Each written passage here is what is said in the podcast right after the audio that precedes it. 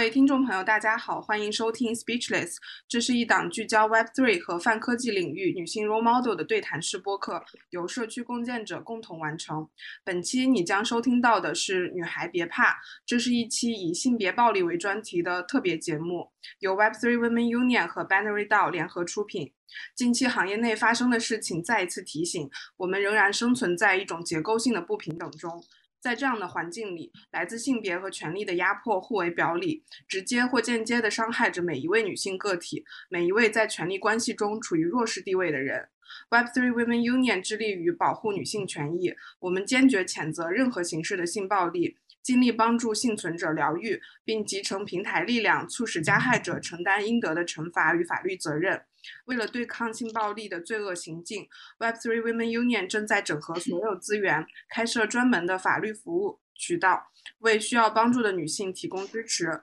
如果你需要帮助或者想要提供帮助，请私信联系我们，让我们赋予彼此力量，共同创造一个让每位女孩都能感到安全和受尊重的世界。我们也希望以这一期节目作为起点，凝聚更多专业的力量和声音，来帮助女孩们完成反抗。我们首先请今天的啊参加圆桌的两位嘉宾做一个自我介绍。大家好，我是潇洒，来自北京大成律师事务所。呃，很高兴能与大家来分享这样一个又严肃啊，这个又有呃深度的话题。呃，希望一会儿能跟大家交流的比较深入，谢谢。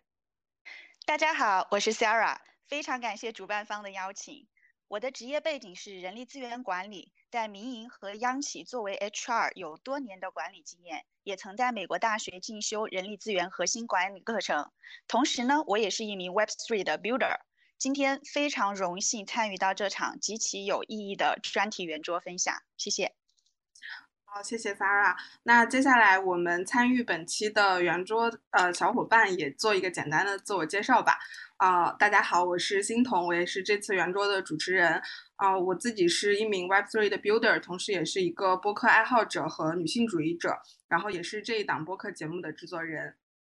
Hello，大家好，啊，我是 Meredith 热热，然后我是这个 Web3 Women Union 的呃 co-founder 之一，然后呃像欣桐一样，我也是一名女性主义者，同时也是一名 Web3 的 builder，很高兴今天可以呃请到各位嘉宾来分享，然后同时跟。呃，各位姐妹们一起探讨一下，呃，Web3 女性从业者的一些生存现状和我们之后要如何一起团结起来，呃，进行反抗这样子的一个沉重又有意义的一个议题吧。感谢大家。好，大家好，我是 Maggie，我现在在 Web3 做投资，同时也是呜呜的顾问，呃。我是这个一个坚定的女性主义者，两年前有创办了一个小小的女性社群，也因此结缘了热热和 Yuri。对，然后在这次的 Web 呃 Web 呃呃，在这一次的这个 Web 3的性别暴力事件中呢，也私下帮助了一点受害者。所以今天非常高兴能够和各位一起去交流。大家好，我是 Yuri，然后呃，我我也我也是这个 Web3 Women Union 和热热一起，以及之前和 Maggie 一起都在做女性社区。嗯，那最后一位小伙伴 Erin，Hello，大家好。我的话就是那个代表我自己，包括行业内的这个受害者的话，他跟我有这个陷害的接触的，然后作为他的朋友之一的话，就是我愿意就是发声嘛。好了，谢谢。好，谢谢。嗯，感谢大家在周末抽空来参加这次圆桌。那我们这一次，呃，那我们现在就进入圆桌的正式分享和讨论环节。呃，首先我们邀请肖律师给大家呃带来分享，当我们在呃职场或者生活中遇到性暴力之后，如何呃如何合理的利用法律的武器进行维权。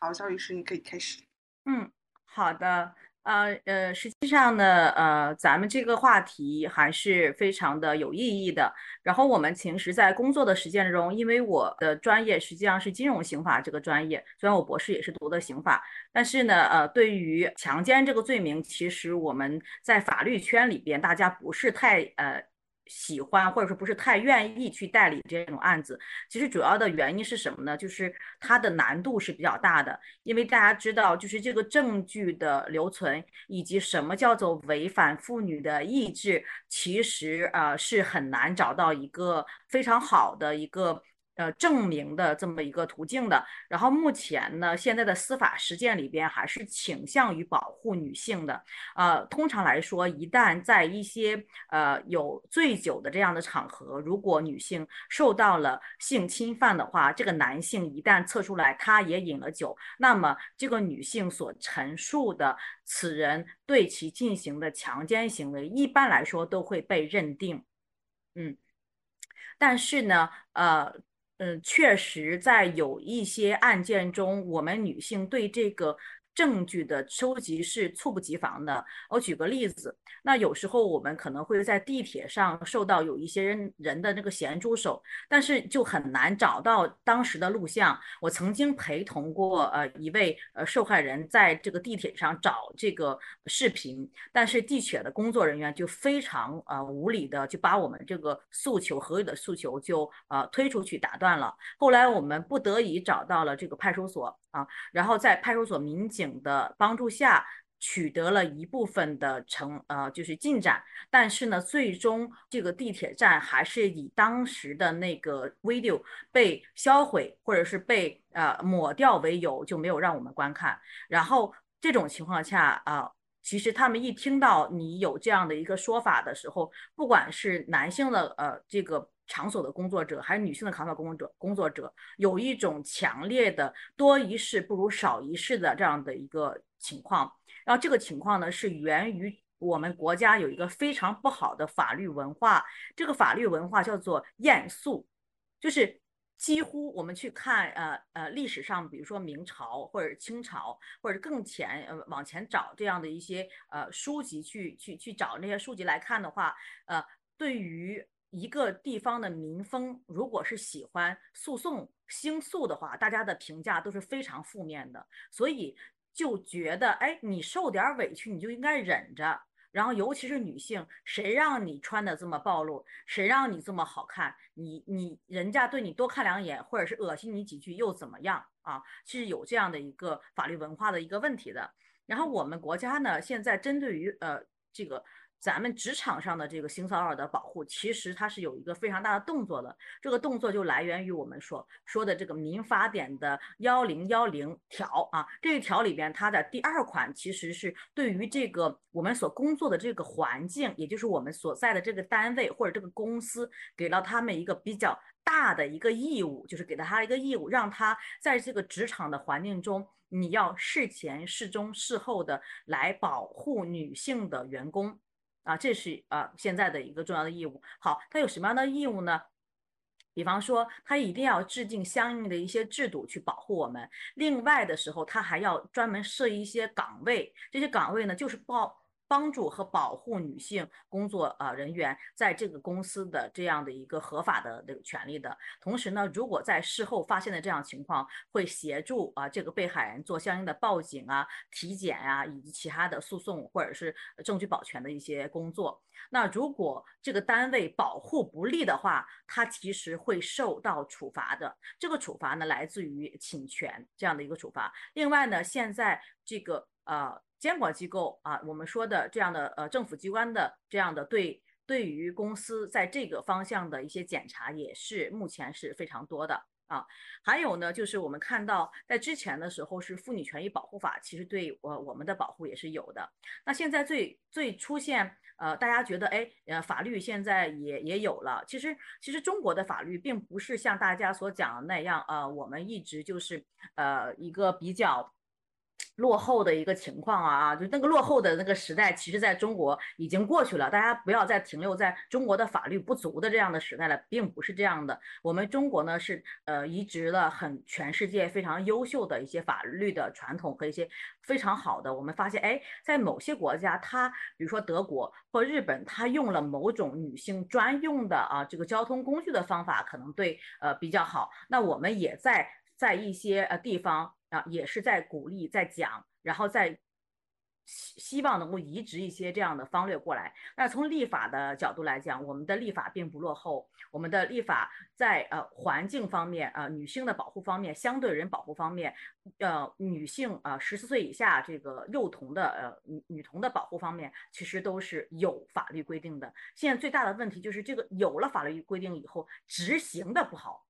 执行的不到位。这个执行不到位，它可能有很多原因啊。刚才说的法律文化是一种原因，另外呢，就是呃，可能在我国的北方地区有比较多的这种什么样的文化，就是一些陋习，然后比方说有闹新娘的陋习，是吧？有这个呃。呃，晚上呃有局啊，喝酒的这个陋习，就喜欢找几个这个单位里刚过来的二二十多岁的这个女生，然后来陪一下，然后觉得领导旁边就应该做个美女。这种这种这种行为，其实我们看起来是一种陋习，也很恶心。然后我我自己也非常反感这样的一些做法，但是它就是一个一一个这样的一个很难移风易俗的一个事情。那我们其实也是在呼吁，也是在呼吁。所以现在在。执行的过程中呢，我们会发现有一些的这个单位，他会觉得，哎呀，我我我我本来就不喜欢招女女生啊，你来了生三个孩子，那我养你十年，我有病啊，对吧？然后你现在有这么多事儿，然后一会儿这个骚扰了，一会儿那个，这样其实给我们造成了一个很不公平的一些一些待遇。然后，然后同时呢，我也想点一个点啊，就是我们呃有有时候发现。就是个别的这个女性呢，通过这样的方式去戕害一些她她她爱慕但没有得到手的男人，这个也是很很头大的一个一个情况。我们前段时间接触了一个案子，呃，是一个女孩，她是高中，呃，她喜欢上了她的男老师，呃，然后呢，有一次她呃有一天晚上她就报警说她男老师猥亵她。然后呃，警察就来了，把男老男老师带走了。后来这个男老师呢，找到了自己不在场的证明，然后被无罪释放了。但是这个事情他还是给到呃一个非常不好的一个信号，就是呃，人家这人就是这个社会在倾向保护你的时候，请不要啊，就是把这样的善意就很轻易的踩在脚下。如果这样子的话，其实对我们也是不利的。嗯。呃，还有呢，我们我们看到说，最近查到的关于性骚扰的案例来看，它是分为这怎么？这么几个类型的，第一个呢是在劳动争议的案子里边，其实是占大头的。我们看到，在去年的话，大约有一千件左右的这样的案子，也就是说，在劳动争议的这个案件中纠纷中，因为性骚扰导致的这样的纠纷是比较多的。所以这样的呃案由啊，在民事诉讼在一线的司法实践里边是比较多的。另外就是人格权的侵权，呃，人格权的侵权其实主主要就是。对于我们呃女性的这样的一个性羞耻感，以及这个我们的这个呃名誉权啊。啊，这方面的一个保护，这方面的案件呢，我们看到大约是三百件左右，然后是比之前的劳动争议的案子要是差三分之一，然后最少的是那种侵权的案件，侵权的案件大约有四十件左右。那那侵权的案呢，主要是指它是指的有了实质上的啊身体的伤害，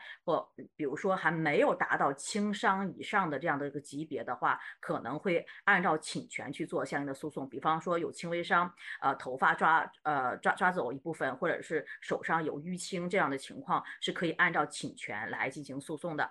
还有呢，就是关于这个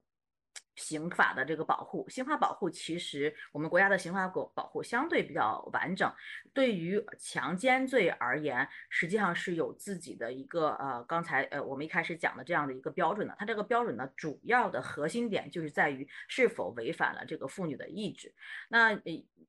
这个违反妇女意志这这一条上，实际上主要来看的是第一次啊，第一次被叫到派出所的时候，被害人是怎么说的？这实际上是目前民警来甄别这个案子到底是这个真的呃强奸案件，还是说啊一个男女朋友关系啊，或者一个什么样的关系导致的一些误会？他一般都会先把这个女性的受害人单独叫到一个这个场所。那有的朋友可能会说，那好，那如果是强奸案件或者是猥亵案件的话，是不是必须需要两个这个女性的警察来配合呢？那答案是并并非如此。那大家知道，一线的民警女性是非常少的啊，因为他们的工作既危险啊，又这个很呃。很不容易啊，所以女性基本上在一线的民警里边，主要是做户籍工作的啊，她不是太到一线去做这样的一些抓捕和审讯的工作，呃，然后所以就是呃，在现实生活中就很真的是很少见到女性的侦查员在一线办案的，几乎是呃没太见过的。我干了呃十三四年的这个。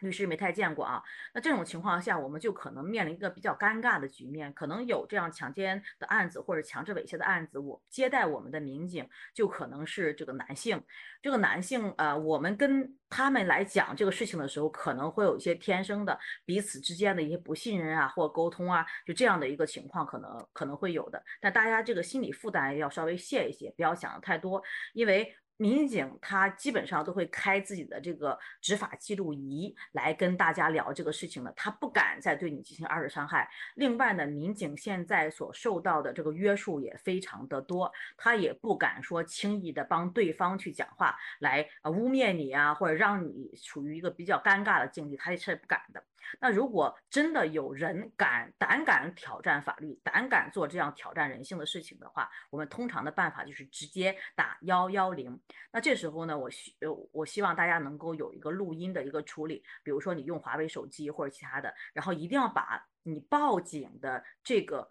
呃过程去录下来啊。然后另外，如果有民警对你的这样的一个行这个这个这个被害的这样的一个情况，他做他不尊重或者他影响到。正常的这个取证，他想试图把一些证据销毁的时候，一定要首先把证据抢过来，其次然后要打幺幺零，及时的报警，然后打幺幺零。如果是民警的问题，我们直接就可以找稽查，说你记住他的号，一定要记住他的号，然后拍下他的照片来，及时的发给你的小伙伴 share 出来，然后让他们不敢做这样的一个事情。嗯，当然，我们也看到有的这个小伙伴采取的是直播的方式，但是民警毕竟是人家是来帮忙取证的，所以不要给他们太多的这个压力。另外，就像强制猥亵，呃呃这一方面呢，其实主要也是靠口述为主啊。另外呢，会配合一些电子证据，什么样的电子证据呢？比方最多的其实是这个视频监控录像啊，这个会比较多。但是取证的时候，它是需要非常多的技巧的。那如果你说律师到现场去取证的话，只要你敢说是律师，那个物业。是永远不可能让你进那个门的，所以一般都要都要都要有一个角色扮演，就是我们扮演成这个被害人的一个亲属或者是一个呃一个呃闺蜜啊这样的身份去，然后另外你的理由也不能说啊那谁谁谁怎么样，就这种理由可能要注意一点，因为呃因为这个物业他会很 care 这样的事情，他觉得哎是不是因为我的问题导致了你怎么样，所以还是需要一定的这个技巧去取证啊。呃，目前的话，呃，我我我先分享这些吧。然后，如果有的什么样的一个问题，大家可以来呃问我。好，谢谢大家。感谢肖律师的分享。我听下来就是觉得，您刚才虽然说提到我我国的立法其实是比较完善的嘛，但是其实，在司法实践的过程中，不管是您是帮助受害者，还是说受害者自己去面对警察，都有很多的，就是很多的坎儿要过。有的是心理的，有的是这种。流程上的，其实这个也和嗯，就是您刚提到的，就是我们社会整体严肃的风气会会比较相关，这确实是一个阻碍。嗯，那我想问一下，就是嗯，您刚才有提到，就是有些时候，嗯，可能会在身体上造成一些就是不同程度的伤痕，这些是医学可以去做鉴定的嘛？那如果说我就是遇到职场性骚扰，但是他并没有留留下来这种。生理上的证据的话，我还有哪些证据是我在日常中可以去留意、去收集和保存的呢？嗯，其实主要是呃这么几方面的证据。一方面，因为现在大家都在用这个微信嘛啊，然后用这样的一个呃呃微信聊天的这样的一个方式，比方说他平时跟呃这个跟这几个可能会潜在的跟我们受害就是加害相关的这几个人，他比如说平时就喜欢开一些黄色的玩笑啊、荤段子啊，然后这种这样类型的人，我们就可以呃。留下这样的证据，有时候他们会在群里都会都会不 care，他会他会他会说，我们要把这个证据要留存下来。我们一般来说现在的话是用一些区块链呃存证的办法，我记得好像有几个 A P P 是可以做到这样子的。我之后也可以找来分享的给给大家，就是我们会把这样的一个录屏的工作先做下来，然后他一般来说他相中了某个人的话，可能前面会有一个这样的一个呃聊骚的过程啊，这样的一个情况下，我们也要呃。尊重证据，然后另外就是一定要表明我们跟他之间并非情侣关系，也没有什么暧昧关系，因为在这样类型的案子里边，通常对方的抗辩的理由是我跟他是一个谈恋爱的关系，所以我们有肉体的接触是正常的，所以我们要证明说我们没有谈恋爱的关系，我跟他是很清白的，他在骚扰我，我并没有。然后有那种就是对他有什么意思这样的一个说法。然后另外呢，呃，咱们还要做的工作就是，呃，一般来说，办案机关都是眼见为实的，我们是要留一些呃。视频的证据可能会更好，比方说有一些公司年会，然后对方呃坐在你旁边，然后或者是对方啊有一些什么样的行为的时候，我建议有录像。这样的时候，你可以跟自己的这个职场上的这个小伙伴打一个这个配合，然后他在旁边，然后偷录啊或者怎么样都是可以的啊。然后我们总不能大鸣大放的录吧，对吧？这样这样的一些证据都是对我们有利的。刚才就是您分享另外一个点，呃，就是说，其实，其实，在民法典中，对于企业在呃自己的工作环境去保护自己的员工，其实是有呃相应的规定的。但是我们这两年可以看到很多新闻事件，就不管是互联网公司，还是前段时间发生的事情，就是受害者其实他如果用法律的武器去维权，反而会让企业得出一个判断，是说这个员工的呃维护你，我的成本很高。我的 PR 风险也很大，然后这个员工后续会在职场上遭遇一些不公正的待遇。那这种情况下，我们有没有什么办法更加约束企业的行为呢？嗯，这个可能是有难度的。是这样的，我们法律是最低的道德，法律是最低的道德，而且法律不是万能的。啊，他能够做的事情比较有限。我觉得像这样的，呃，您刚才提到这个问题，可能要需要一些软法或者这些政策，或者是呃需要呃 NGA 的 NGO 的组织或者是协会进行一定的约束和规制。比方说，给到某类高新企企业这样的一个资格，或者给他某种税收的优惠的时候，就看他到底有没有能够容忍容忍这样的一个女性员工去。申请自己的就是去保护自己的权利。如果他每他这这边有可能五个员工，然后女性员工都去维护自己权，他全部开掉了，这样的情况我们就根本不会不会给他机会说你拿到一个很好的这个这个这个税收的优惠啊，或者是一个高新技术的这样优惠。我觉得可以去做这样的一些挂钩，但这些挂钩的工作并不是法律可以做的，然后可能需要一些政策或者是一些倾向性的一些公共政策的供给。嗯，那可能就不是 law 要解决的问题了。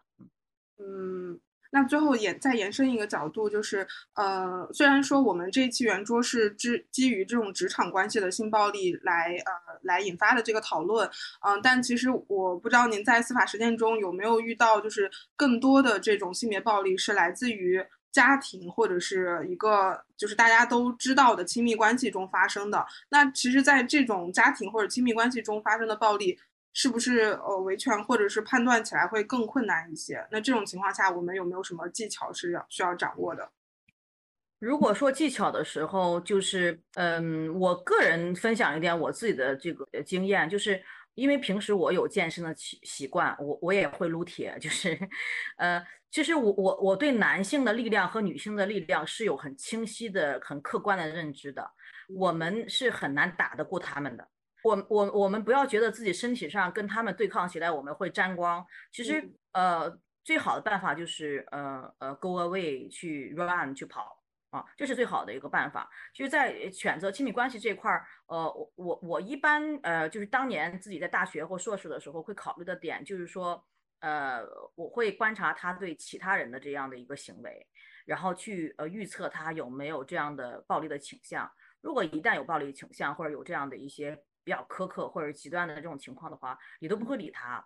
还有一种呢，就是我们可能现在的女孩，包括现在放开以后，大家就出去旅游嘛，旅行就喜欢找个伴喽。然后一看，哎，有在在知乎啊，或者是小宇宙啊，或者是哪里，然后觉得哎，有个小哥哥不错，我们可以搭伴一块去呃尼泊尔啊，去呃西藏玩啊。呃，这种时候你要很清醒的认识说，认识说，好，那如果只有你们两位的话，他把你卖到哪里你都不知道。嗯，对吧？那把你卖到缅北去都有可能啊，所以就是我们可能一方面是有清醒的认识，第二个就是如果你跟男性的，就你到他的主场去的话，我请你呃考虑一下要不要再带一个人，然后才过去，然后不要轻易的答应他们的一些邀约。如果那样的话，你在赌他是一个好人，但是这个世界上好人也是有限的。嗯。明白，所以其实，在呃日常生活中和男性接触，其实是需要提前去判断和预防这样子悲剧的发生。在职场中，如果遇到就是可能会对你造成进一步骚扰和伤害的人，也是提前把自己的骚扰渐进的过程中就意识到，然后保留证据。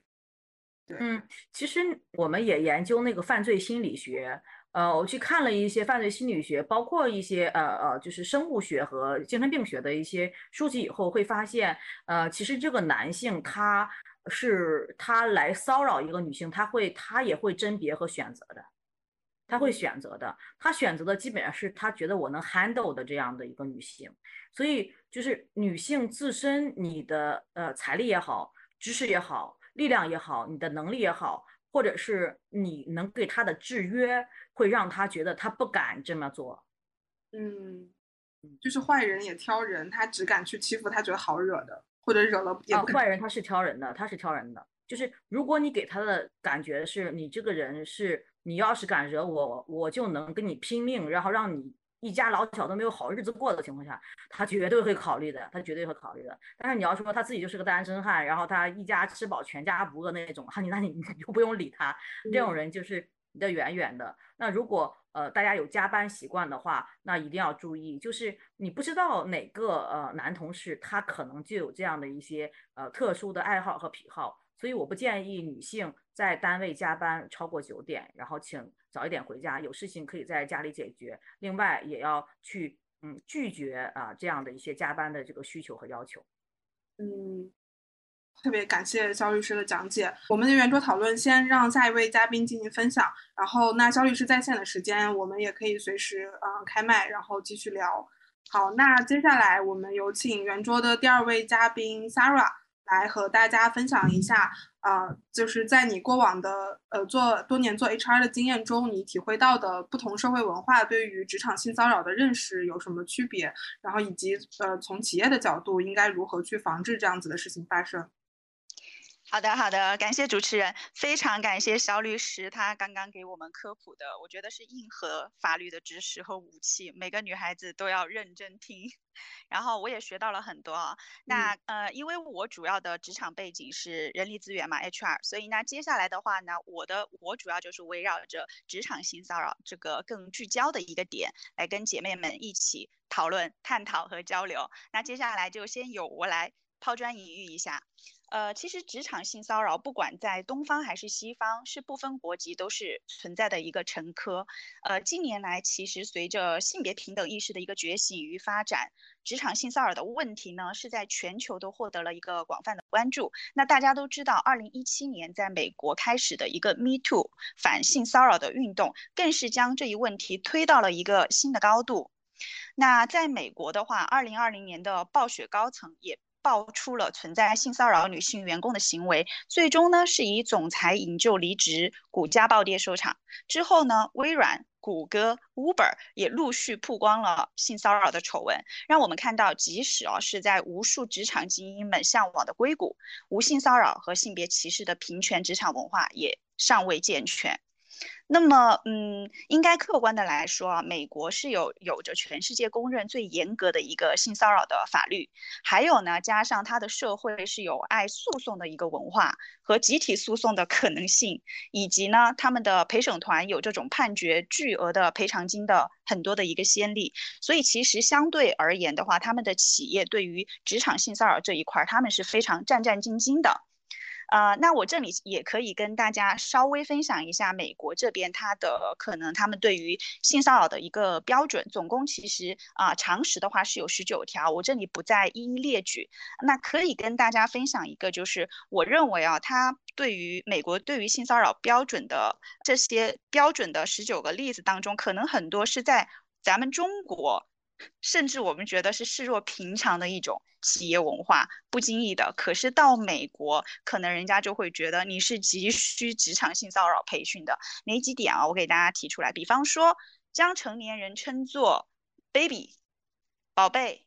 不行的；dear 不行的。这个在职场上 no，吹口哨 no，有关性的评论绝对不行。询问性爱好以及。问非常 personal 个人隐私的问题不行。例如说，其实我们我们可以客观的说啊，因为我也是在国内的职场很多年。那比方说啊，领导他来问你有没有男男朋友，可能在中国的文化真的是不是特别大了不得的一件事情。可是这在美国的职场是不可以的。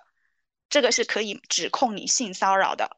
所以我觉得这几点的话，让我们看到说，嗯，刚刚其实肖律师说到一点，我非常赞同啊，就是我觉得我们国家是很善于去学习很多先进国家他们已经出台的一些法律法规，回归到我们的。那在美国这边呢，它其实对于一个性骚扰的一个定义，就是说它是一种非法的性别歧视，呃，包括不受欢迎的性冒犯。性行为要求以及其他基于性的口头或身体行为，所有形式的性骚扰都是非法的。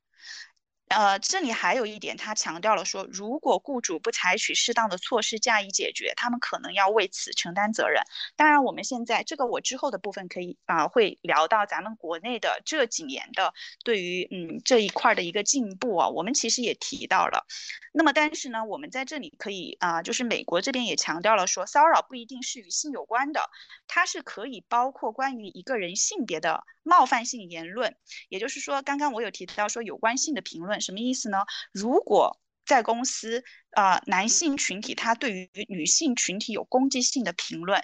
这是女性职工是可以马上提起诉讼的。这是在美国是非常不 OK 的且严重的一件事情。那我是希望说，把这个也作为一个我们可以参考的一个对比呢。嗯，还有一个就是啊，美国因为也分为不同的州嘛，那加州的话，它是一个非常保护性和友好的一个州。那在他们在加州的一个法律当中呢，性骚扰的定义更加被扩大化了，特别是对职场性骚扰的判判断是非常严苛的。比如公司老板如果要求员工去陪客户喝酒娱乐，这就是直接属于职场性骚扰，属违法行为。然后接下来的话呢，啊，我这边就是来继续来探讨一下，呃，我国现有职场性骚扰制度是怎么样的？我们来一起来探讨一看一下啊。首先呢，可以我们先来明确一下，究竟什么是职场性骚扰？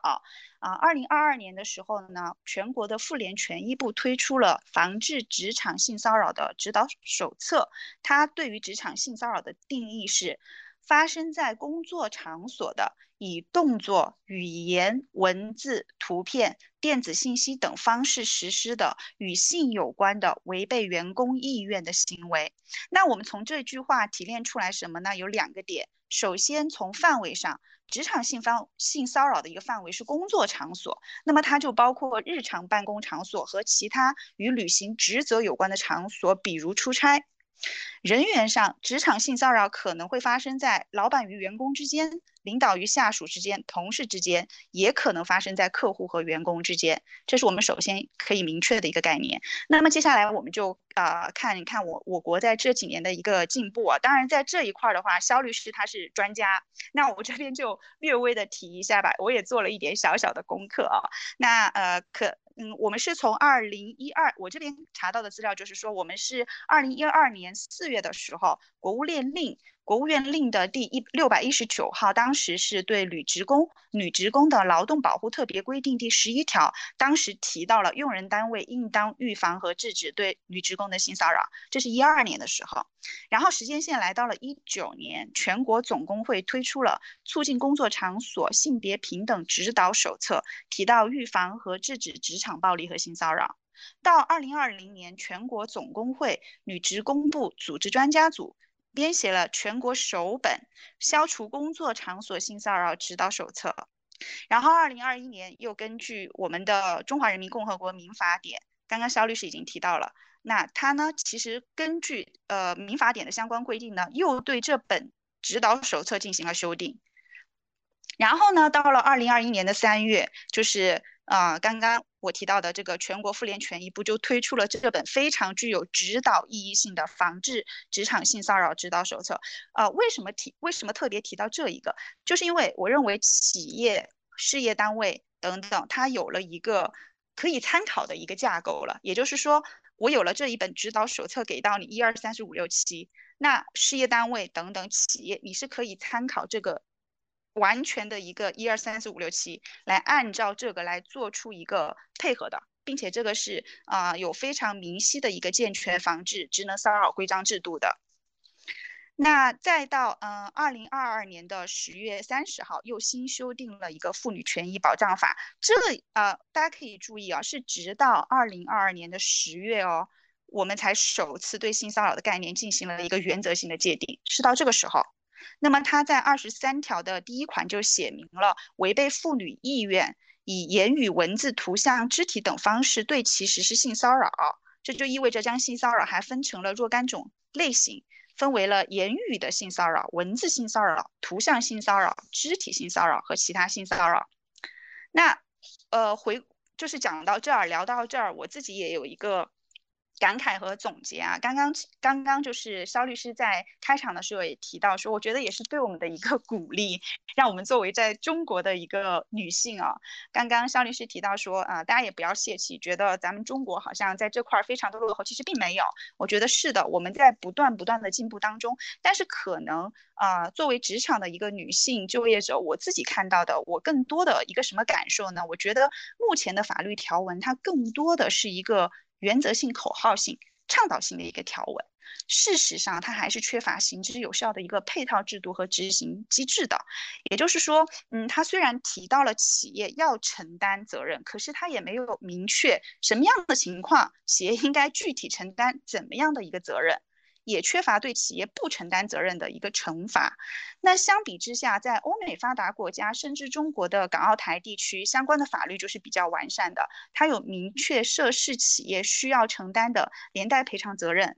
而且这种连带赔偿责任可能就会是一种惩罚性的赔偿责任，甚至是天价赔偿。呃，这个我可以跟大家啊 share 一个小故事，呃。让大家有一个直观的感受，什么叫天价赔偿啊？当时二零一二年，美国一位医生助理他控告了美国慈爱总医院的医生不断对他进行性骚扰，然后他曾向他的主管求助，可是他的主管却置之不理，所以当时最终这个案件啊结束的时候，陪审团的判决是应得补偿是一点六八亿美元，这就是所谓的一个天价赔偿。那么我们可以看到，在欧美这些发达的国家，确实它是实质上对这些受害人在这一块是有一个非常好的一个保障的。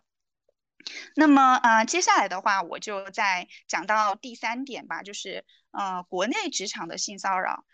嗯，具有一个明显的特殊性，就是性别霸凌。那更我们更聚焦更聚焦说到哪一点，也是刚咱们刚刚肖律师又提到的一个点。都是咱们深恶痛绝的一个点，酒酒桌文化又不得不提，绕不开的一个酒桌文化。那不同于其他情景下的一个性骚扰，就是由于职场性骚扰它的特殊性嘛，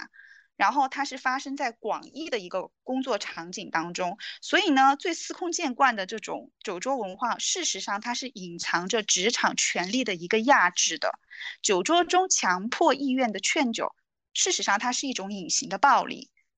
而酒精背后隐藏更多的是什么呢？是权力的不平等和恶意让人出丑的一种低劣的一个心态。嗯，那这种我我觉得这种依靠上位者的权利营造的所谓的职场的一个服从和配合的一种所谓的文化和常识，实际上是实实际上就是职场 PUA 的一个表现，这是非常遗憾的一个现象。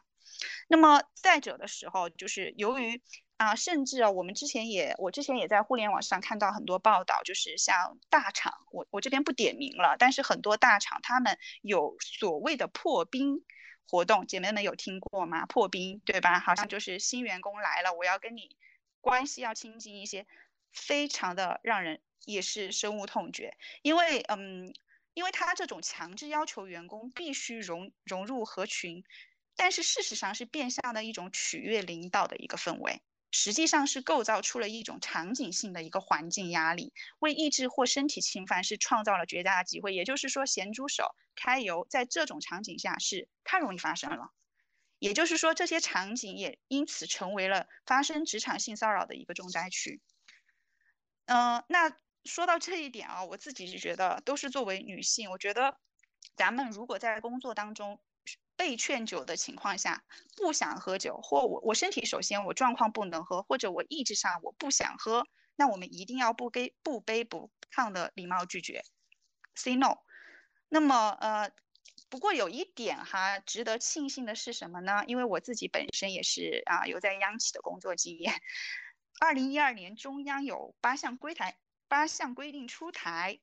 所以呢，政府部门的一个禁酒令就开始升级了。那这个从很大程度上是减少了应酬酒局的。那我觉得这个也从一种侧面来说，让很多女性可能避免了一些无谓的酒局吧。那总之呢，如果嗯，我我相信就是说，姐妹们一定要相信自己的一个边界感和自己的一种，我觉得有时候啊，我们说的第女人的第六直觉。就是觉得这个人不对劲，或者是让你不舒服，就是觉得他开始侵犯到我的边界的话，是真的要勇于 say no 的。嗯，然后另外一个就是再回到说，呃，还是回到说我们现在呃国内的这一块的一个情况，有一份报告啊，可以给大家。嗯，做一个就是补充，就是二零二一年由纽约大学美亚法律研究所和全球劳工正义国际劳工权利论坛他们联合发布了一个报告。当时显示呢，就是报告作者称，一部法律呢总要看两个部分的，第一个部分当然是在纸面上的通过和它的内容。这个我们都能理解。那么第二点更重要的是什么？就是法律的实际应用这一部分是非常难控制得住的。这个也就是我我们来探讨的，说啊，刚刚也提到的，说可能起诉，比方说我我要反起诉，我反而要求太高了，对吧？那很多的受害者他是嗯非常难的，因为举证都在他这边。所以这一点也是加，我觉得这一点也是无形当中提高了一个起诉的一个成本吧。对，甚至于还有一点啊，这一点我回头我也想跟也请教一下肖律师，刚刚这种情况就是，嗯，我们可能比方说一些受害者他在那个起诉的过程当中，反而会被，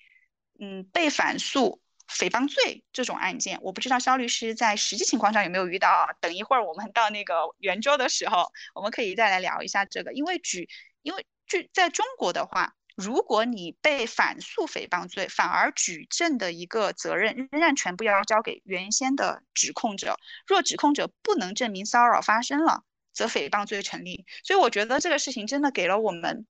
女性好多的压力，如果在这块儿真的是当你是那个被骚扰的话，你要如何勇敢的迈出这一步，确实是有很多的大山要翻越。那最后的话，我再跟大家讲一下，就是如何究竟如何帮助嗯防止组织来啊组织防治职场性骚扰，来建立给大家建立一个企业性别友好的一个职场环境呢？这里从 HR 吧，从 HR 的一个角度，其实可以从以下几个方面来着手。首先，第一点是要建立健全防治职场性骚扰的规章制度。那我们刚刚，我刚刚前面提到了《妇女权益保障法》已经列举了八条措施，那企业就是用来一一对应的。那第二点就是要明确负责机构或者人员，例如 HR 部门，然后还有就是工会。我这边特别要提到。嗯，其实说实话，很呃，我们现在国内的话，很多的大型的民营企业和啊，例如央企和事业单位都是有工会的。可是客观的说，工会在这一块它是缺乏的，它是缺失的。嗯，虽然它会发，嗯，会有一些规章制度出台，可是我不是认为他们现在都发挥了它应有的一个重要性，这是我觉得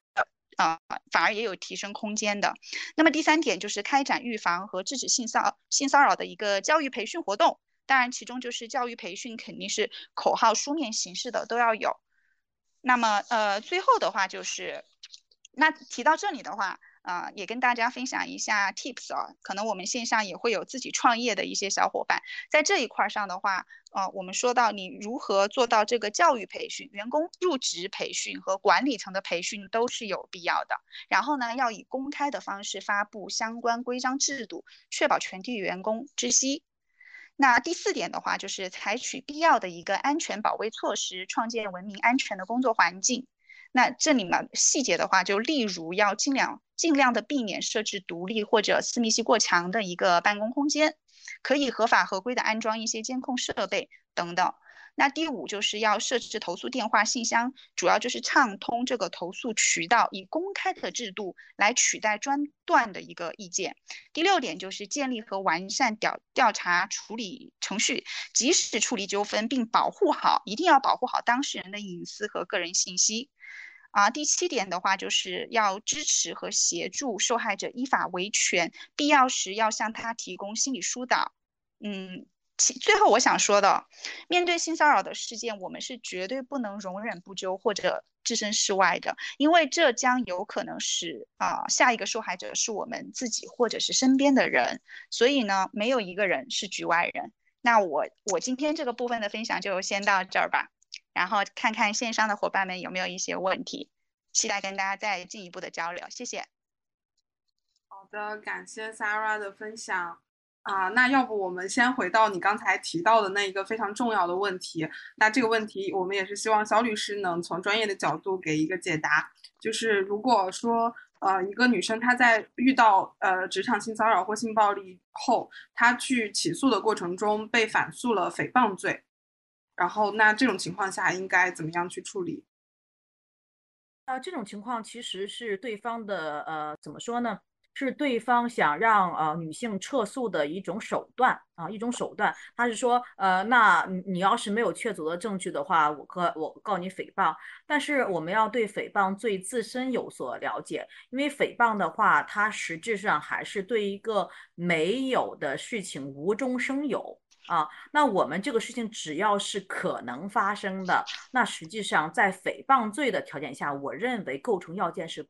不足的。啊，它指的是什么？诽谤罪一般就是，它是指的是什么呢？就是说，呃，人家这个人的 reputation 是比较好的，我们故意抹黑他，造成他的 reputation 不好了，这种情况下是诽谤。但是如果没有发生，或者说有可能发生，但是事实查不清的这种过程中，他是不会给。这个被害人让呃扣这个呃诽谤罪的这个帽子的，这个是比较难的。然后同时呢，现在这几年的司法环境它是在一个变化的过程中。我记得我读硕士的那个那个时候呢，其实在一些基层的法院，对于像婚姻家事啊、两口子之间打架呀，这个老公把老婆这个这个这个呃眼睛打肿了这种事，他实际上是置之不理的。那现在这个这个这个是不一样的，因为大家都很担心你把这个东西放在网上啊，然后。呃，不仅让婆家难看，又让这个监管机构或者说让这个公安机关或本地的这个这个这个父母官很难做呀，所以他们就会很很很在乎这一块儿一个内容。然后另外我解释一个点啊，就是说为什么在啊美国或者在其他国家还能罚出一个一点几亿的这样的一个呃案子来，并不是因为呃他对呃。女性的保护有多多多么倾向，而是说，在美国 tort law 侵权法的向下，它一直是这种惩罚性的这种处罚措施，而我们国家采取的是大陆法系，叫做回复性的，就是说，比如说这本来是个圆满的东西，它它它它缺了一个角，我们要把它回到以前的样子，这是我们的这个法律的逻辑。它的法律逻辑是原来是这样子的，然后缺了个角，好，那我要报复你这个坏的。做坏事的人，我要让你受到更多的惩罚，他就会这样的敞开。但是他是不一样的。比方说，我当年那个呃入学那个 law law school 的时候，就去那个呃就是法学院读书的这个入学考试，就考了第一个题就是这个，我印象很深刻。就是什么呢？就是一个中国的老太太，她在这个嗯美国的一个快餐店吃鸡炸鸡，然后结果一个骨头呢卡到了嗓子眼儿里。然后他他就哇，你怎么让我这么不安全是吧？那去告这个这个快餐店，然后结果把那个快餐店呃整个告死掉了，然后快餐店就死掉了。但是呃，就是这种这种呃嗯惩罚性的呃这种呃法律的这个倾向，惩罚性的这种做法到底好还是不好？其实是是值得商榷的啊。那如果是在国内你全部采取这种办法的话。本来民营企业和能给大家提供就业的公司也不多，这样就罚的死差不多了。然后，所以我们还是选就是呃中国的这个中国人的这个习惯，或者我们这个民族的一个非常伟伟大的一点，就是呃，我们用陈丹青的话来说，我们其实不。不是很 care 别的东西，我们对实用主义或者说，嗯，不管怎么地，得先活下来，这个事情很重要。所以可能呃，我们的法律文化上，他就会选择一些相对比较好，呃，解决或者说就是他呃，我我实行的成本不是很高的这样的一些办法。嗯，当然我我非常同意刚才 Sarah 说的这个情况，就是确实如果出现这一系列的问题的时候，呃，在呃真正我们去维权的过程中，其实是一个很心累的过程，然后也是一个非常难的一个过程。我们宣誓性的东西也很多，呃，但是这这是一个过程，毕竟我们是一个发展中国家，你要它要求它的保护的力度到一个非常大的程度，其实很难。这也是为什么需要我们今天在这里去呼吁的一个事情。我刚才还发了朋友圈，我就我我我非常明确的呃。还是要非常明确的站在女性的这一面，一定要支持我们女性，要联合起来，要反对那些好色之徒，一定要打击他们的一个企业，让他们知道我们女性已经觉醒了，不仅觉醒了，而且已经崛起了。他要想再来欺负我们，那是没有什么好果子吃的。感谢肖律师铿锵有力的解答。刚才我听 Sarah 说，就是呃，企业需要去。搞这种专门的呃性就是这种呃性别暴力相关的专门的教育培训活动，我就在想，这种教育活动给男同事多开一开就好了。其实其实女同事可能需要被教育的部分就是怎么样去呃正确的维护自己的权利，然后以及通过什么样的渠道，通过什么样的流程去维护自己的权利。就其实真的，如果我们的社会想要变得更安全。然后让大家不这么有压力，或者说遭到了性暴力和性侵害，都只能通过媒体这种渠道去去维权的话，其实真正需要被教育的是男性，是施暴方。对，其其实我想提一件事情啊，就是我们去观察，就是这个动物世界啊，就是这个这个雄性它去美呀，去展示啊，去化妆啊，是吧？啊，去去去去迎合雌性，那为什么人就正好相反呢？我就非常纳闷，因为我我妈妈就一直教，因为我山东人，然后我我妈妈一直教育我说，哎呀，你不化妆，你出门就像没有穿内衣一样。我说，哎，so what？我为什么可以不要化妆啊？对吧？我就想素颜，我觉得素颜也挺好，凭什么要给我们那样一个美的样子？凭什么女性一定要一百斤以下？我就一百二，我觉得挺好，你管着吗？对吧？所以我觉得有时候咱自己也别卷，卷什么呀？没必要卷，就。挺好的，然后没必要就是按照人家的要求去去做做一些什么样的一个更改。然后有时候我去，因为我有个顾问单位是那个美容医院嘛，我就去看。哎，我说现在为什么来的都是百分之九十都是女的，男的怎么不来美啊？他们说，哎，现在男的也开始美了。这个我觉得可能随着这个，嗯，就是社会的这个发展，就是经济的这个好，然后或者说。这么多年的这个这个一代一代的这个沉积，就是人的素质也就在在提高啊，人的宽容度的也在提高啊，也我们都在做一些相应的变化。我觉得，嗯，可能还是不要悲观。我我我觉得早晚就是呃，我们能能有那一天。另外就是现在这个虚拟现实，然后我们不是玩 Web Web 三吗？虚拟现实来了以后，在那个世界里，他体力也不一定。弄得过我们，对吧？然后我们也不比他们笨，那谁谁谁统治谁还不一定呢。当然，我们也不想统治人家啦。大家就是有一个很好的两性关系，同时呢，就是嗯，我我我我我我也在想，在未来的一个呃呃未来的一个世界里，是不是性别的这样的色彩就不会像现在这么这么让你觉得它这么赤裸，这么让你觉得它这么对立啊？就是我我可以推荐一个那个。呃，那个书给大家，就是大家可以去去看一个非常有趣的一本，就是叫嗯，有个有个有个教授啊，叫王迪，他写的关于成都的茶馆的一些这个这个呃一些调研报告，然后他后来还去写了一些书，就他讲的意思就就就非常非常有意思，他就觉得其实。其实，其实我们没必要 care 这么多很宏大的这个这个上面人才关心的这个事情。其实老百姓有老百姓的生存之道，老百姓在整个历史的流转当中有他的想法。同时呢，他还提到说，在民国的时候，女性只要一出门去茶馆喝茶，她要打扮成男性才能去啊，才能去。一去呢，然后旁边就会围二三十个那个男性去观瞻。啊，我觉得为什么那个时代是这样子的，可能还是因为那个时代女性作为一种传宗接代的这样的一个资源，它很稀缺，然后大家见不到。啊，对，现在我们女性大学生有多少？我们考研率有多少？考公上岸率有多少？所以女性在这个世界里，她的这个地位越来越高，她的呃生物性的属性越来越少的时候，可能很多事情我们随着这个发展的过程，也够能够慢慢的去啊有我们的一定的地位。嗯，好，我我聊完了，谢谢，谢谢肖律师的分享。哦，我我我可以呃插一句哦，我觉得肖律师的分享非常的积极向上，跟他的跟他的人一样特别的可爱。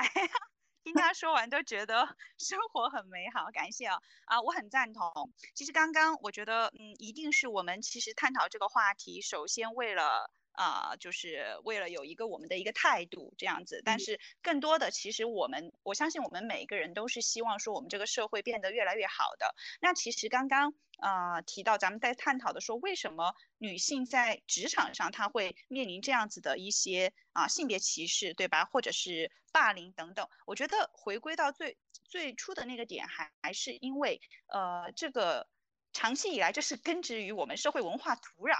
中的一个硬核难题，我们的这种呃，也就是说，整个的社会还是男性主导。那所以我觉得我们现在当然哈来到了 Web Three，因为今天的姐妹们我们都是 Web Three 的一个 builder，我们很幸运，我们来到了参与了这个时代。所以我觉得我也很期待未来在呃这样子的一个职场当中，很多的东西它不再那么重要了。啊，不管是外表，对吧？或者是就是我们刚刚提到的一些深恶痛绝的一些线下的活动，来到了 Web Three，我们要 PK 的是什么？我觉得到最后就是一个专业的能力。这个这个是我们其实非常愿意的，也是我们女性同胞应该要为之努力的，在职场上如何去赢得他人的一个尊重。我觉得就是专业度不断的努力提升自己的一个专业度，然后同时我们也期待着这种性别的不平等、女性处处于弱势的一个社会现状，我也觉得它是会啊随着社会的一个不断的进步，随着大家的呃学呃也就是说一个教育受教育的程度越来越多的提升，我相信它是会改变的，所以我也是持一个积极的态度吧。嗯，在这里就是谢谢啊，肖律师，他又专业又非常的积极。我第一次遇到这么可爱的、这么可爱的律师，感谢感谢。好的，是肖律师，就是有有专业的知识，然后同时人又非常的豁达。我觉得这种心态其实是需要我们去学习的，因为其实我每次看到类似的新闻，不管是在微博上，然后圈子里看到类似的新闻，或者说就是在 Twitter 上看到有一些。你知道有些男人的言论，然后我我就会真的很很气愤，就感觉很恶心。就是为什么为什么我要和这些人处在同一个世界？会我觉得愤怒会比较大。嗯，但是嗯，肖律师就是很豁达，对。而且就刚才你提到有一个点挺关挺关键的，就是职场中的这个性别暴力也好，性骚扰也好，它其实跟权力关系是密切挂钩的。像我们常常见到是一个有权有势的男性去欺压一个女下属，然后但你很少能见到一个男下属去，比如说性骚扰他的女老板。所以其实我们真的是需要女性走到更多的女性走到呃职场的高位，然后我们也掌握权力，然后这个这个双重标准的事情，然后以及性别压迫的事情才有可能得到反转，也不一定反转，我们要只是。是的，是的，我我我这里也 recall 一下刚刚欣桐讲的，是的，因为像这种啊，比方说很好的一些头部企业来说，对大家艳羡的一些工作机会，它是确实是不易获得的，啊，那又有竞争力的一个薪酬，对吧？再加上我们女性在职场中，你你难免在你的一个黄金的啊职业生涯当中，你还要面临生育的一个压力，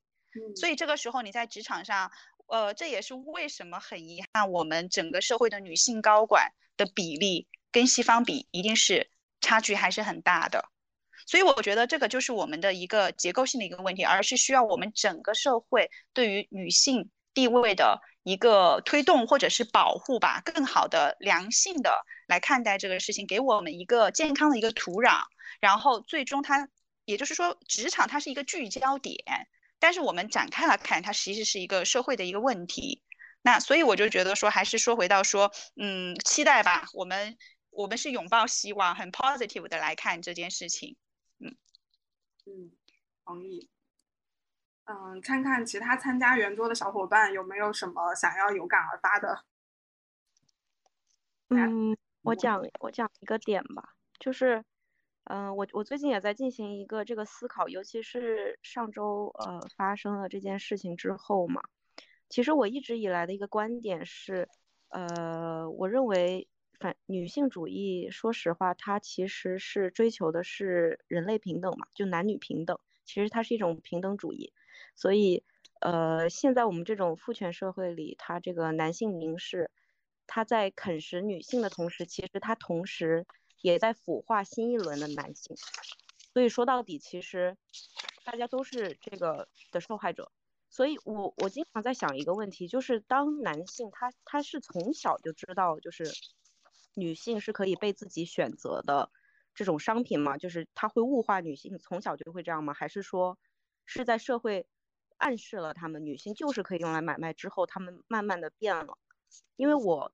我觉得就是在我的个人经验来说，我逐渐就是看到了这种腐化的现象，在我身边的一些男性身上。出现其实是蛮，呃，令人痛心的，对。然后我，而且还有就是上上周发生了这个事情之后，嗯，我经常在思考，就是我们如何，就是因为我们每一个人都有，我们每个人身为女性，就是我们都是有共同的命运的，就是我们都有可能变成那个受害者。我们要怎么样在，在别人受到侵害，然后同时站出来发声之后？作为一个群体，我们怎么样去保护这个受害者？怎么样去避免这种事情更多的发生？或者说怎么样，起码就是我们怎么样就是问责，或者说就是引导这个社会往一个我们想让它去发展的一个方向去发展。这个是我就希望也跟大家一起探讨一下，就是嗯这个方面大家觉得怎么做会比较好？我就是刚才我听那个热热说的时候，我想到了我之前的一个经历。就其实，在我嗯大学其实还没毕业，当时啊我在一家公司做实习生的时候，啊当时其实是可能是我第一次遭遇严格意义上的职场性骚扰。就是我当时的呃我需要在工作中对接的一位呃男士，他嗯算是客户吧，就是需要我去维系的关系。然后呢，嗯，当时我就是还没毕业，然后他四十多岁，然后也在职场上有有一定的履历上的积累。然后呢，他当时对我的行为是，呃，他会借工作之由，在晚上十点钟先找我发消息，然后后来会转变成要求成打电话。然后呢，但电话打通了之后，就我当时是，嗯，不会去拒绝的，因为我害怕搞砸我的工作。然后电话呃聊完工作很快就聊完了，之后他就会拉着你扯东扯西说一些啊家庭，然后说一些有的没的，就他也会告诉我他自己是有家庭的，然后他平时不住在家里，就会聊很多我我我跟他的关系不应该聊的话题，然后但我当时就是一个很为难的状态，嗯，但我比较幸运就是呃我我当时可能也没有这么多就是掌握这么多法律知识，但是我的。leader 也是一个呃，也是一位女性，而且她，呃，对我来说造成困扰的事情，对她来说不是个困扰，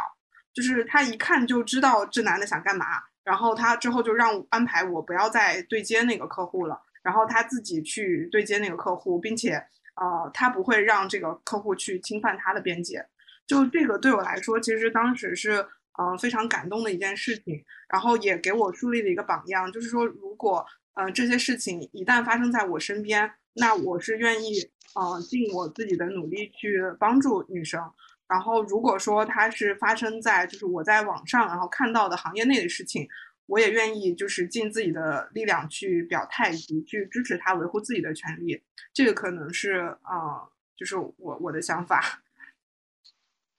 嗯，我想回应两句，可以吗？好啊，好啊。就是呃，是是这样，就是嗯，你说的这样的事情，其实在我身上两个角色都扮演过，就是呃，但是呃，可能我当年的颜值不是很高，所以骚扰我的并不是那么多，但是 骚扰我女下属的倒是蛮多。然后我我我我我经常要扮演一个帮他们去挡掉这些事情的这么个角色。我觉得首先一个一个点就是。呃，我们要呃告诉呃这些女性的中层或高层说，呃，你不要让你的下属也走当年你可能也呃受到侵害的那条路呃。然后其次呢，就是嗯。我我们觉我我们每一个人实际上都是通过自己的每一个行为来彰显你女性并不输于男性，或者说我们是平等的这么一个关系的这么一个呃呃一个一种一种状态。就是我我我我我觉得呃呃就是嗯，我我们一定要有一些 rule 在自己的行为上，比方说。呃，遇到这样的一个情况的话，因为我有一个下属长得非常漂亮，就是别说男生，女生都觉得我靠，怎么能长成这样？又是博士，又是仙女啊，那真是，哎呀，真是这个人怎么能投胎成这样子？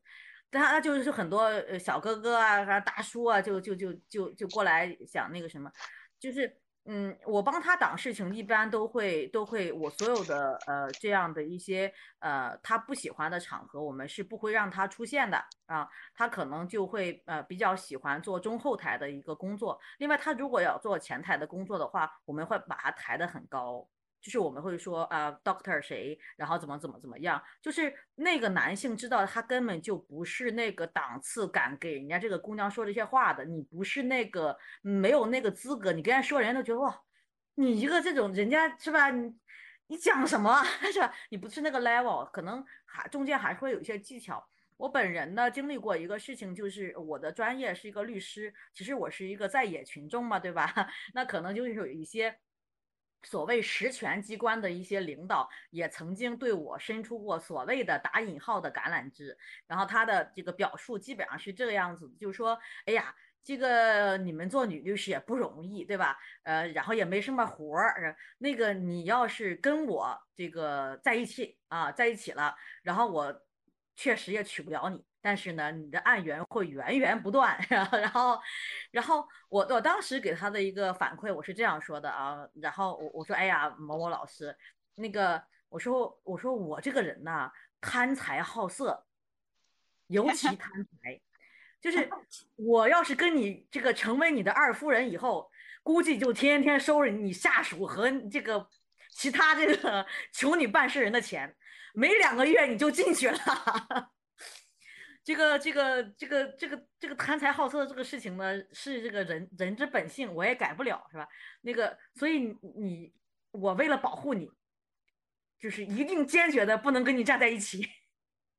当时他听完以后，觉得他说：“哎呀，你这是我听过最智慧的拒绝我的办法。”我说：“哎呀，我心里想，这个大哥得得得骚扰过多少人啊？得多少人通过多少种办法来拒绝他？” 对，其实。有时候我我面临这样问题的时候，会用比较幽默的方式去化解它，因为他们也要脸面，我们也要脸面。呃，如果是他们做过分了，那我就不不给他脸面，甚至把他的制服和他的职位给他搞搞没了，我也敢把他拉下马。但是如果不到那个程度，那就可以你幽一默就化解过去了。嗯啊，对，这个是是还是还是嗯。怎么说呢？有一定的技巧，另外，呃，也需要我们女性有自己的这个能力，然后不要有过度自卑的这样想法，就是，嗯，就是你不要觉得你，呃，从了一回就能帮公司做什么事情，你帮不了公司做什么事情，不要给公司惹事，然后这是第一位。另外，然后我们，你，你，你，你不是一个人，你，你是一群人，我们有一群人，我们可以去制止这样的行为。啊，所以一定要有这样的一个信心，也要有这样的一个嗯思路去找帮手，然后借助其他的这个朋友啊，女性的朋友或者女性的上下级，然后来帮你在做这个事情，嗯，度过这个难关。好，回应完毕。嗯，张律师，还即使掌握了法律的武器，还是需要拥有生存智慧。对我，我也想回应一下热热。那个，我是 Maggie。对，刚刚热热有在说，他在思考我们怎么可以在这样子的一个社会建制之下去帮助到女性。对，其实上周发生的事情，我也在思考，因为中间也是有有参与到，就是帮助到受害者去提供一些法律资源啊这样的事情，所以对于这个事情发生的过程，也知道一些这个细节。然后呢，我是观察到一个，就是其实比较乐观的一个趋势吧，就是呃。很好玩的一个事儿，就是两年前的这个时这个时间左右，我也在录一期这个另外一期 podcast。那个时候是，呃，阿里的有一个被侵害的女员工有一个性侵的那个事件，对。然后这次其实是有类似的这个情况，对。但是呢，在上一次的这个这个事件之之间呢，大家其实都是在讨论，完全在讨论这个公司怎么样去。呃，建立一个体系，然后去解决这个事情，但解决的这个结果呢，其实还是对受害者还是有存在这个污名化，以及并没有说是就是完全的去保障他的权益。对，但这次呢，相对于上一次来说是有一些进步的，对，但这次其实并没有中间并没有一个公司的出现，而是以一个在我看来是以一个超级个体的方式完成了一个相对的胜利。而在中间，我所知道的有在就是默默的帮助到这个受害者以及给到资源的，其实也都是在 Web 三里面的一些 builder，或者说我把它叫做超级个体。对，就是我觉得其实我们现在女性面临到很多前面大家说的一些不公啊，其实是这么长的历史以来社会的建构，它包括了公司，包括社会，包括种种的这个历史的原因，造成了一些今天的这个体制是这个样子。所以的话，呃，女性在这个体制之下。下去，这个就这个这个这个机器之间去运作的时候，必然的会出现就是被这个这个压制啊，以及这个被侵害的这样的一些情况。对，但我会觉得就是说，今天的 Web 三它给了我们一个机会，就是说它毕竟是一个个体和价值网络之间直接发生交互的过程，它中间可以跳过已有的。社会这么多的历史原因带来的一些建构，对吧？今天的这个事件，其实我们也看到了这样一个可能性，就是说，这个这个这个这个这个价值网络的建构，其实正在从原有的一个这么就是有 legacy 的这样的一个体制，变成一个就是个人可以独立的和价值网络交互的过程。我觉得这个过程当中，其实。呃，我们是可以抓住这个机会的，就是说，它毕竟是一个新的东西，我们是可以去，呃，就是发挥自己的价值，就是建立自己的商业模式，建立自己的影响力。同时呢，呃，每个人在成为高，呃，成为这个超级超级个体，并且呢，成为超，就是每个成每个女性成为超级个体之后，我也觉得有必要去形成一个互相帮助的一个网络。哦，就是这个，在如果有一个姐妹发生的事情的时候，其他人可能能够供应到自己作为超级个体的一些资源、一些帮助。就比如说我们今天这个群里面，对吧？又有 HR，又有法律，然后又有做社群的，又有做投资的，又有创业的。其实我们每个人的的资源加在一起，如果说能够去帮助到一个人的话，可能他有的时候能够达成的效果不亚于一个公司。就像上周发生的事情一样，其实最后这个受害者能够。动用了自己 Twitter 的影响力，吸引了很很很多的媒体资源，最后让这个行业里面的一姐也发话了。我觉得这类似于在那个阿里的事件里面，如果彭雷能够去站出来发话的话，这就是一个。这就是一个我觉得 Web 三相对于 Web 二的一个一个胜利，对，所以我觉得其实我们是存在这个机会的，就是怎么样去，嗯，对于一个一个来说，就是每个个体怎么样能够成为一个超级个体，去去去去去建立自己的这个这个这个资源资源网络，以及呢，就是每个成为超级个体的个人如何可以去互相帮助，对，让女性作为一个群体，她的影响力、她的这个实力、她的这个前面用拳头说话的这个这个让制约坏人的这个力量能够去增加，我觉得这个网络是重要的，嗯。哇，Maggie 说的特别好，顿时让我又充满了希望。对，而且就是我觉得一个好的环境，就是让那些没有成为超级个体的人，让那些没有那么有影响力的人，当他们受到了侵害，他们的权利也可以得到保护。嗯，但是像有我们今天这样子的女性联合体出现，就这个事情就已经在往那个方向发展了。OK，嗯。大家还有没有什么想聊、想补充的？嗯，我我说一下今天的感慨哦，真的，我觉得姐妹们都太棒了，这也是咱们这个组织有着它非凡的意义，把这么多优秀的姐妹们聚拢到一起。呃，所以我也觉得说，可能就像刚刚 Maggie 总结的，我觉得就是一个星星之火可以燎原吧。首先，我们个体保护好了自己，像刚刚肖律师，他是已经有他有很资深的一个职场的经验了，非常有智慧，他懂得去处理这么多问题。可能我们身边有更多的是一些啊小妹妹刚入职场，那她们相对的还比较天真，比较善意。可能人家给他伸出的那个试探性的加引号的橄榄枝，他在试探你钓鱼的时候捕大鱼的时候，他们不知道这个是上钩的一个信号。所以我觉得，作为嗯，就是我们这个 Web Three 的一个 Union 也好，Web 的 Union 也好，我觉得更多的一些可能把声音传播出去，做一些科普，让很多的一些刚刚来到。嗯，职场或者是 Web Three 的一些新人，他们还蛮还在很多场合他们是懵懂的，他们是更 pure 的。那可能我们作为一些有过这种经验的，比他们稍微多一些人生阅历的，我觉得我们可以给予他们应该给予的一些帮助。啊，那也是一个，我觉得也是一个我们应该尽到的吧，也是让我们自己觉得。啊，非常快乐的一件事情，这是我的一个感受啊，所以我觉得很很感谢今天，呃，也是我们的主办方有这么一场特别有意义的一个话题，让我见识到了，就是很开心啊。我我跟我我刚刚也是啊，跟那个欣桐一样，觉得哦，很美好，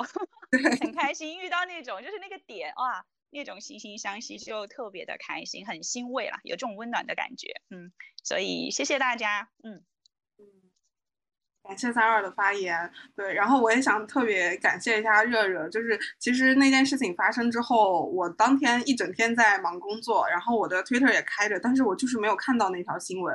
然后直到他第二天非常愤怒的来找我说这个事情，说自己前天晚上没有睡着觉，然后我才我才知道了这件事情，然后我也特别就是嗯，我没有想到就是我我身边嗯也会有人就是为了别人的遭遇而。而如此愤怒，这个其实是挺让我感动的一个点。然后也也是热热发起了这一次圆桌，虽然他今天身体不舒服，没能当主持人。对，嗯，对，我觉得就是因为有就是这么多优秀的女性，然后我们作为命运共同体，然后我们可以一起就是发声，然后大家各自就是在自己的这个行业里。呃，还有自己的这个职呃职能上面就是发发光发热，但是同时我们因为自己的一些嗯，像肖律师提到的这个我非常赞同，因为我们跟男性确实是体能上有有明显的生生理性的一个差距的，所以我们永远会担心自己受到身体上的一些侵害，这个是没办法的，所以我们可能一直要嗯非常的小心，就是。呃，保护自己去，呃，武装自己，呃，从精神和从这个身体上方方面面的武装自己，对。但是我我每每看到，就是像 Sarah 刚提到的一些很单纯，或者是我身边一些人，或者像自身身上发生过的一些性骚扰的这些事情，我还是会很痛心，因为我觉得，嗯，就是对于受害者来说，这个伤害是已经造成了，然后。嗯，伤害一旦造成之后，他就是可能需要用很长的一段时间，或者甚至余生的时间来走出这个伤害。然后这个其实是不公平的，对。所以，我们作为一个女性的群体，如果可以给予这个受害者一些就是的一个一个很强大的一个基石，对，可以给予他们帮助的话，这个我觉得每个人都会。嗯，受到鼓舞，然后更加的，就是无畏的，就是往前冲这种感觉。对对对，哎，不过刚刚 Sarah 提到那种就是邀约啊，我觉得挺挺有意思的。因为说实话，有时候我对这种东西也是很很不敏感的，所以我想问大家有没有分享，就是哪些行为，就是哪些是属于，就或者你们经历过的一些，嗯，这试探啊，或者是那种。就比如说领导，男领导他叫你去吃饭，饭局这种事情，那饭局上有酒，这样的这样的情况，其实他也很难界定这个，对吧？呃，所以我觉得这个的话啊，我可以来聊一下啊，实在是经经历过，本人也经历过和看到过太多了。呃，我觉得就是说到像酒桌也好，嗯，我们就说这种场景吧，可能这个确实是需要一些职场的经验和人生的阅历来分辨哦。呃，我这边可以分享一下，我我是觉得，如果说是，例如说就是自己的一个上级，然后是工作上的一些场合，不就是推不掉的一些应酬局的话，我个人是这样子的，就是我是到了那个酒局的话，我是。不喝酒，我可以滴酒不沾，因为有一个什么问题呢？就是中国的这些男性们有一个很糟糕的劝酒文化，特别是如果是你刚好遇到是北方，北方比较，呃，这这要可能说有点冒犯啊。我们我们呃，刚刚肖律师说他是山东的，就是 特别特别好酒，酒量又特别好的，我遇到过山西的那些就是啊领导层吧。那我是秉持什么呢？就是从头到尾，我就是滴酒不沾，我就喝饮料从头到尾。因为我发现，如果你开了第一口，好了，完了，走不掉了。就是他们有一万种办法和活络的语言来让你拼酒，对酒喝。那我还有，我觉得说到女孩子不要担心和害怕，他们那种老油条说你不喝就是不给面子了，哎呀怎么样，就说一点难听的话没关系，喝他们喝喝喝喝高了，喝醉了，这事儿就翻篇了。那我觉得就是在这种场景下，如果是一个人过去哈，这个肯定要分情况，特别是如果是跟领导过去，如果在场又是一个女孩子，或者是说那些人还带了一些女生年轻的，你自己可以去判断他们充当的角色是什么啊。我之前的时候我在职场有遇到过，但是我比较幸运的是，啊，我当时还很年轻的时候。就是跟现在相对年轻的时候，我那会儿遇到了一个很好的一个老板，就是我们董事长，他是，呃，他本身是尊重，当时是啊，就是我太年轻了，但是我出去，他会直接告诉别人说，这个人是我们公司的 H R T，他会把我摆到一个位子上，那呃，其实。他会直接说哦，他不喝酒的，所以我觉得这个就是要评估了，你信不信任把你带去这种酒局的领导，这是非常重要的第一点。如果你对他都存在的不信任，或者是说你你就知道这个人就是属于什么类型呢？要把女孩子带过去谄媚的啊，所谓的那种美女，哎呀过来了捧场的，好像没有美女这个酒局就不热闹的，那一定一定要小心。如果是实在是推不掉，那就滴酒不沾。还有就是，其实很多借口啊，这个我觉得像什么啊太多了。比方说我开车的，或者是我就是不舒服，我我大姨妈来了，各种嘛，各种借口。女孩子嘛，撒撒娇嘛，就赖皮，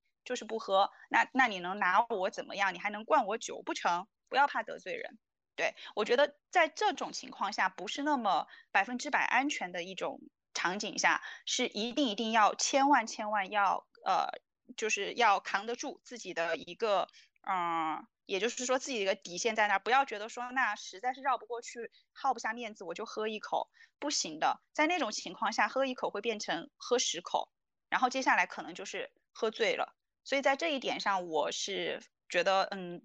姐妹们一定要小心，特别是刚刚入职场的年轻人，要很好的可能心里面要去判断。啊，包括当时在场还有没有其他的女性同事是我比较信任的啊，大家可以互相 cover 的，所以这个场景是要去一定要去慎重评估的。嗯，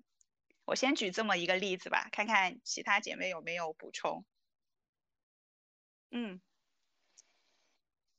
重要的一个点就是说我们在职场上的立根之本到底是什么啊？这是一个真问题。呃，不光是女性，男性也要考虑。嗯，呃，其实呃，我们会看到说，如果经济下行压力情况下，实际上有很多资源型的人会站到一个比较好的位置。就我们有没有这样的一个，就是看到别人拿到这样好的资源，也能嗯。不嫉妒、不想盲从是一个很重要的一个事情。你内心不能有这样的一些变动。呃，我举个呃比较比较怎么说的例子呢？就是呃。如果我们在市场上做事，那可能是我们要有呃呃有单子要承担。然后，如果我们在体制内，可能你会面临非常竞竞争激烈的晋升的这样的一个压力，那几乎就是零和博弈，对吧？那好，那你到底是依赖什么样的一个能力会被领导或或者是上级或者是客户买单呢？这是一个非常重要的一个一个一个事儿，就是这个问题一定要想明白啊！就是呃，我我在我们单位打造的这样的一种呃途径是说，我没有任何所谓的司法机关的关系，也不走任何资源型，谁给我资源，在我这里都没有什么好的回应，